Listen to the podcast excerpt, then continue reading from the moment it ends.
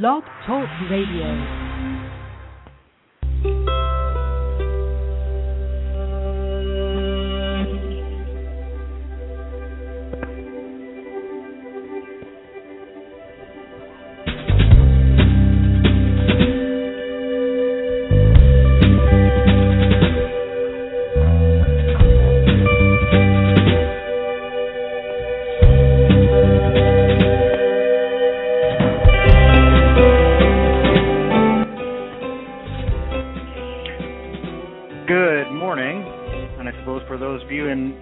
Time zones, it's good afternoon. Uh, my name is Michael Gordon, and welcome to The Mind Whisperer. You're tuned in at Blog Talk Radio at The Mind Whisperer, and welcome to our, I guess, our first inaugural show. We had a sort of a, a launch show that was a bit of a test, and today is the uh, launch of our uh, new time zone, or sorry, time slot, which is going to be Tuesdays and Thursdays at 10 a.m. Pacific time. Um, as I uh, have said in my posts to Facebook and Twitter, this show uh, has pre-selected topics, and at the same time, it's an open format show. So we look forward to your calls. Um, please call in at any time. The number is 347 945 7891 welcome your calls and uh, look forward to hearing from you. And regardless of the topic, the show is open to talk about any number of uh, topics that relate to your daily life, your relationships, personal issues, addiction, etc., etc. A brief introduction about myself. Uh, I am based in Vancouver, British Columbia, which is a beautiful city. And I have uh, been in private practice as a psychotherapist for the past, well, probably 15 years although I have been working in the mental health and personal development and wellness field for 20, 25 years. My background includes uh, editing a holistic health uh, lifestyle magazine here in Vancouver that's now defunct, unfortunately, called Shared Vision. I had the honor of uh, doing a cover story interview with Goldie Hawn about mindfulness which was a wonderful opportunity. And the magazine also was a co-sponsor of the Dalai Lama's last visit to Vancouver in 2006. And uh, so here we are, mindful whisperer. What does that mean? What are we doing here? What are we talking about? It sounds a little mysterious, uh, but it's not. It's we're concerned with very practical concerns about our daily life. And today's topic is vulnerability as strength.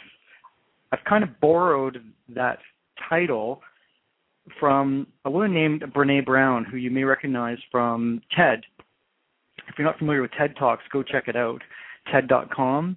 They're on YouTube. You can find them in podcasts, in iTunes.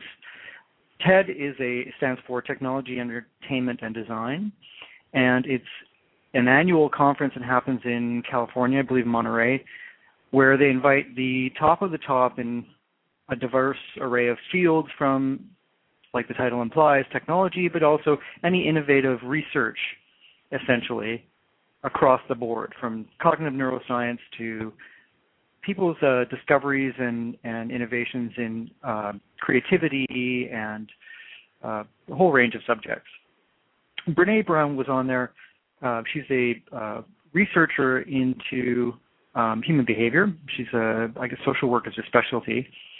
And she tells a story, as all the presenters do within their 20 minute segment, about going into research. And she was curious about um, the question of human connection. And in that investigation about the need and the drive to be connected, she found a major stumbling block. And what came up over and over again in the research was that people are inhibited from connecting on a personal level, an emotional level, because of shame. And shame triggers fear, and the fear is, is that if people discover who I really am, they won't want to know me. So we end up perpetuating this cycle of not connecting to people because we're afraid they'll really see us. Now, unfortunately, what happens is, is that, that what they end up seeing is this protected false self. And we cut ourselves short from engaging in those relationships where people would reassure us that we are fine as we are. Now, when she went further into this research, she she um, came across more stumbling blocks, which I won't get into. But essentially, the the heart of the matter is comes down to vulnerability. And when she researched the people who were able to form those kind of relationships, what she found as a common trait was vulnerability as a skill. Now, it doesn't mean it was easy. It just meant that they recognized it was necessary. So this is a very pragmatic concern. Necessary because in order to connect with people, you have to be willing to show yourself as you truly are. A part of the problem we have, we have this predicament that we have inherited this 30,000 year old brain. And you can actually think of the human brain as a living map of our evolutionary history.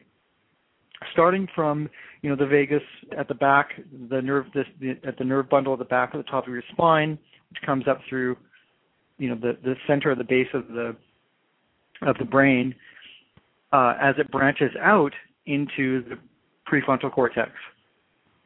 And what distinguishes human beings from other species, including higher primates, with whom we share uh, 99% DNA, with chimpanzees at least, is that we have this very complex and exquisitely developed neocortex, this prefrontal cortex, the frontal lobe, so to speak.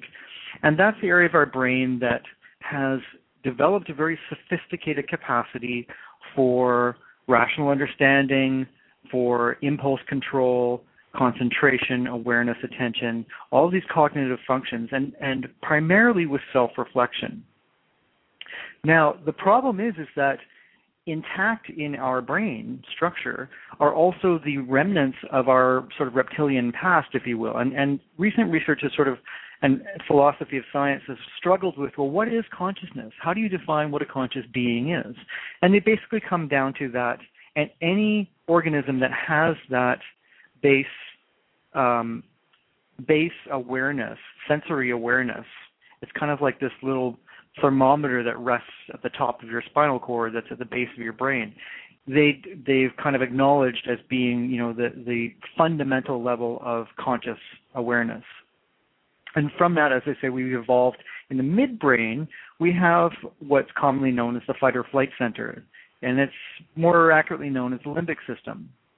This is a very important function because we get base sensory input, and then it goes to the limbic system, which has uh, organs like the uh, amygdala. And the amygdala sort of registers our emotional experience and says, hey, have I seen this before? Has this happened before? What's going on? And as it passes through that gate, it it's allowed to go up into the front of our brain, and we can go, oh, it's just it's fine. It's just my uncle Phil, or it's just a cat. It's not a saber-toothed tiger, etc. And we develop these um, kind of set pieces of our experience to get through the world. A very interesting fact is that our brain has the capacity to process 11 million bits of information a second. Now, if we were prone to uh, being conscious of that information flooding in, we would be completely overwhelmed. And so part of the job of that uh, limbic system is to regulate all that information coming in so we're not completely overwhelmed all the time. And when I mean information, I mean sensory input through your five senses, uh, you know, thoughts that you're having, physical sensations, etc. Visual input, etc., etc. So, uh, what we actually are consciously aware of is about 40 bits of that 11 million. We have the ability to filter down significantly and reduce down that overwhelming array and you know river of sensory input coming into our brain. And this is very important so that we can function. Now the problem is, as I was saying, is that uh, our set point still as a species is originates in that limbic system in that we are our first line of response in the world is to go through that emergency center and check and make sure it's nothing drastic. Now, this all happens in a, in a nanosecond. However, for a lot of people who have grown up with uh, distress in their early life, maybe dysfunction in their family, have gone through trauma of one kind or another, or just by the very nature that they may be very highly sensitive and have adapted to the world and a little oversensitized, sometimes people develop too wide open a filter of that 11 million bits of information. And when you get into things like uh, mental disorders, like you know schizophrenia and psychopathy, etc., there's there are physiological problems there in the brain in terms of being able to filter that information and what's what's relevant and what's not. Regardless, we are all walking around fundamentally as animals, scanning the world for, for threat. And what keeps us from freaking out all the time and being completely defensive and and killing all each each other and being animalistic is that we have this prefrontal cortex, which allows us to build relationships and build a meaning in the world about who we are and and we're raised to socialize and within the safety of a family and a society and we form these associations internal and external through our relationships. Now again we're at a disadvantage because we really are still evolving as a species to move away from that reactive stance of that limbic system. Who are you? What do you mean? I mean that has a very important function if you're walking down a dark alley you don't want to just be lovey-dovey and trust everybody but again, it can be a little bit overactive, quite a bit overactive, and we can, without knowing it, be very conditioned to respond from that place. And we can actually form our personality around that kind of reactivity. So let's circle back round to vulnerability. What does that mean in terms of vulnerability? What that means is that there is something very intrinsic to our biological design that we have to overcome and through our social behavior and through cultivating traits like vulnerability to build more sophisticated means of interacting in the world. And again, when you grow up in an environment uh, where you have had to be competitive or there's scarcity either materially or financially or in terms of the love and nurturing in your environment, you're going to be predisposed to being on guard. So there's very real reasons why vulnerability presents a threat to people. And when I mean vulnerability, we're talking about the again a trait, an ability to recognize that being open to one another, that being open to another person, and having another person see you in a raw way as you truly are, isn't a threat. Now, what's crucial to that is that you are accepting of yourself first. So we get to the right down to the heart of the matter, and that is self-worth. And if you develop as a human being in a healthy family environment or in a healthy upbringing, even if it's extended family or a social network, then you have an intact core self-worth. And that allows you to assess yourself as you go through life and your ups and downs without shaking that foundation. And so the idea that someone can see you in a weak moment or in a uh, moment that you would prefer not to have been seen in is okay because you're you've come to terms with it yourself. So we're coming back to this issue of vulnerability as strength then. And what does that mean? That means that if you are at peace with yourself, if you are have a relationship with yourself where you're not withdrawing and shutting down in shame, from that fundamental place that I don't want people to see me, I'm supposed to be perfect, I'm not going to be enough for people, then you're you a much more relaxed presence in the world. And presence really is the key word here. I see, by the way, nobody's. Uh, uh, we're still on our, our first or second show here, so I see nobody's really um, calling in, and that's fine. That's why I'm speaking at length here. So I hope you don't mind my my verbosity. But presence really is the key. And again, as a as a therapist, I deal in in uh, with a with a theoretical understanding of trauma in a general sense, and I use a, a therapy technique called EMDR, which helps people, the people's nervous system uh, and their meaning system, so to speak, their identity, release old trauma in the system. And what that means is is that the idea of being present in the moment in an interaction with somebody in in the presence of an emotion in the presence of a feeling isn't threatening it's just a moment and you're able to function and you'll notice sometimes when you see something happen let's say something catastrophic like a car accident or uh, somebody's fainted people will have different reactions some people will freeze up some people will turn away and say it's not my problem and some people will get quite agitated. same thing with a, a disturbance, an argument, a conflict. And that's because that's the way that their system is tuned in and their personality is tuned in according to their life history and their limbic system response, the way that they've been conditioned as an organism. Some of us fight, some of us flee, and some of us freeze. So the whole idea here is to be able to be present and open without reacting and without it being attached to our core self worth. This is a very difficult thing to do. In my life, where I have found a, a very profound practice in vulnerability of strength is in the art of Aikido. Now, many of you may be familiar uh, in popular culture with the so-called martial art of Aikido, which which came out of Japan. The founder of uh, Aikido was a man named Morihei Ueshiba, and he really was kind of a, a last remnant of the samurai era. And he brought uh, forward the Budo principle and the the Budo training, which was the samurai training, which wasn't all martial arts and fighting. The samurai were developed to a code of honor to to protect, and also to an aesthetic of perfecting themselves, themselves as a spiritual being in all things in their life, down to making a cup of tea, to meditating so their mind was calm, and all these things would show up when they were on the battlefield in addition to you know martial training.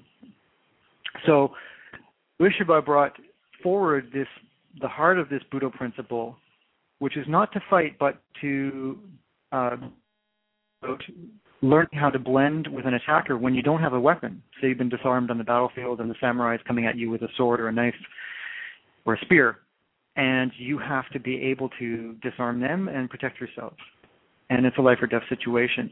But the art really has adapted itself to, Uh, especially the way that in in the Aikido that I teach and train in, to, to your daily life, because we're not facing samurai on horseback or on the battlefield. Really, we metaphorically we are. Our bosses, our coworkers, our spouses, we face conflict all the time. But the idea is is that when you are calm, in the way that the samurai cultivated a sense of calmness and fastidiousness and a relaxed manner with minimal effort to all things in their life, then when you're presented, when you end up in that situation, that will be your habit. That will be your response. And so for me in Aikido, it's been a lifelong process of retraining, reconditioning my mind. And it shows up through my, my body, my physical habits, on the mat training where there's aggression, where there's fear. So this gives us a very interesting paradox that when you are relaxed and you're calm, you are able to stay more protected and more safe. So vulnerability becomes an asset because you are no longer reacting to your own internal fear and and again that sort of foundation level of internal distress and disrepair with your relationship with yourself. It's just calm and neutral and abiding. It's a pervasive sense of well being, just like a calm pond.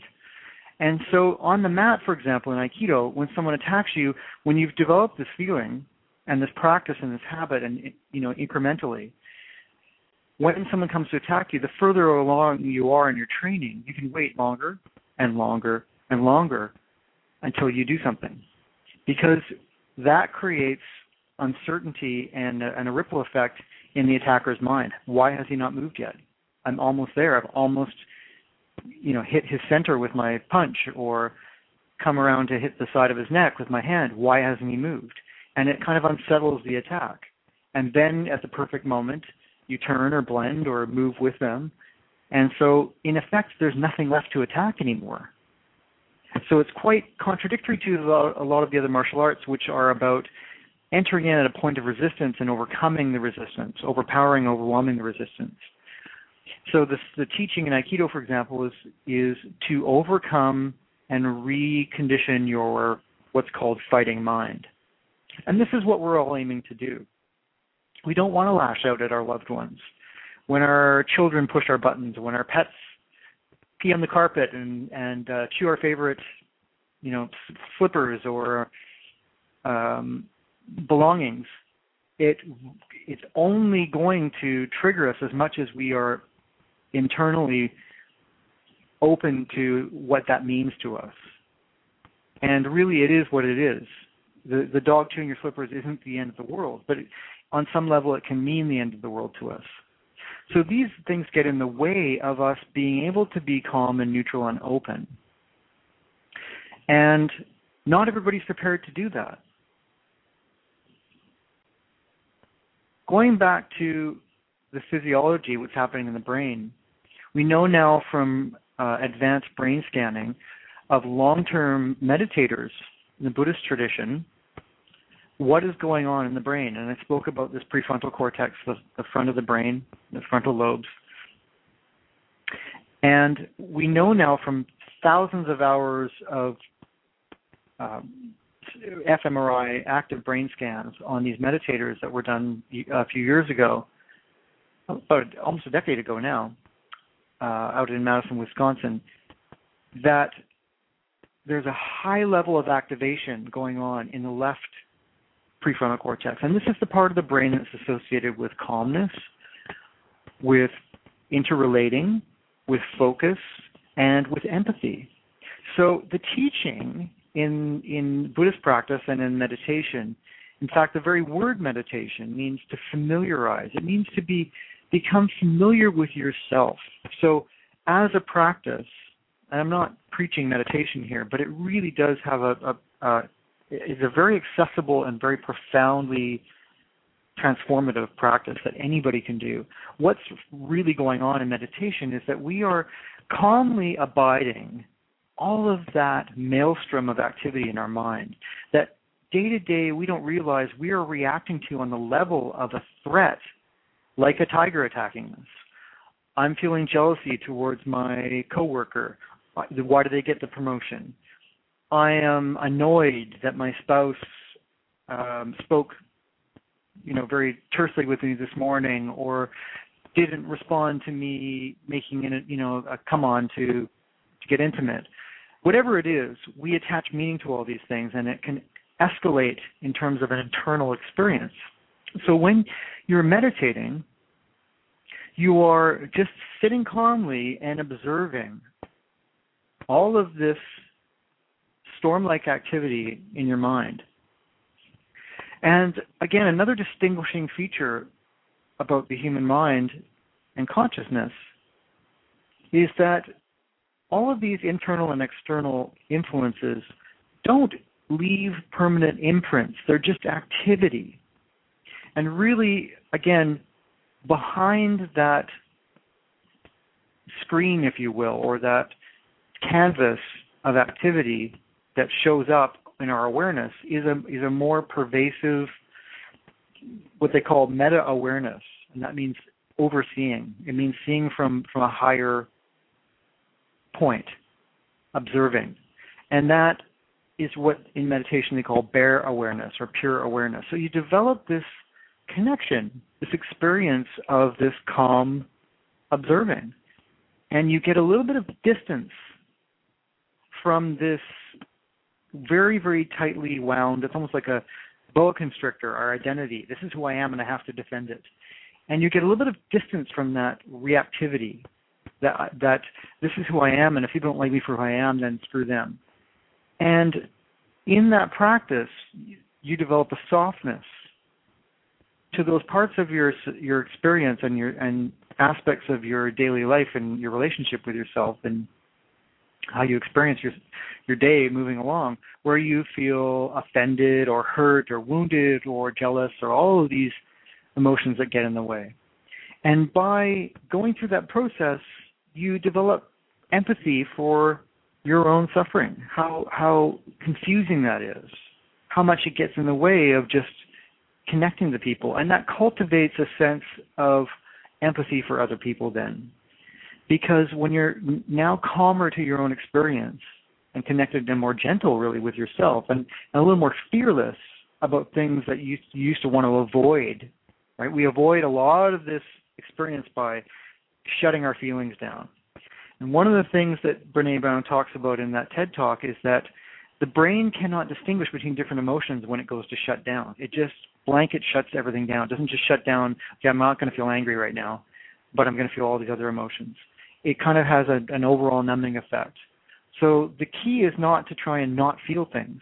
The key is to try and change our response from immediately being anger, immediately personalizing things, and more to more a, a sense of openness and trying to understand and being calm in the presence of what's happening.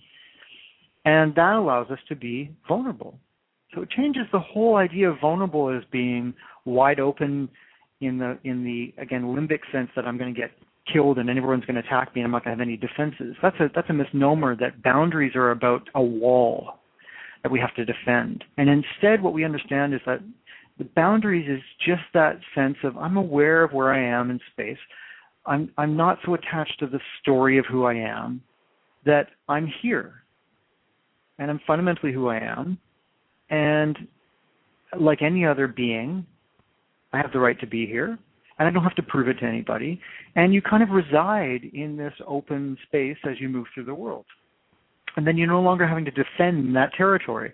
Now, we're uh, running very close to the end of our program here, and, and there's so many streams that we could go out into. You can talk about politics, talk about conflict in the Middle East in terms of our identifying with our position, taking a position, having to defend our personality, defend our borders.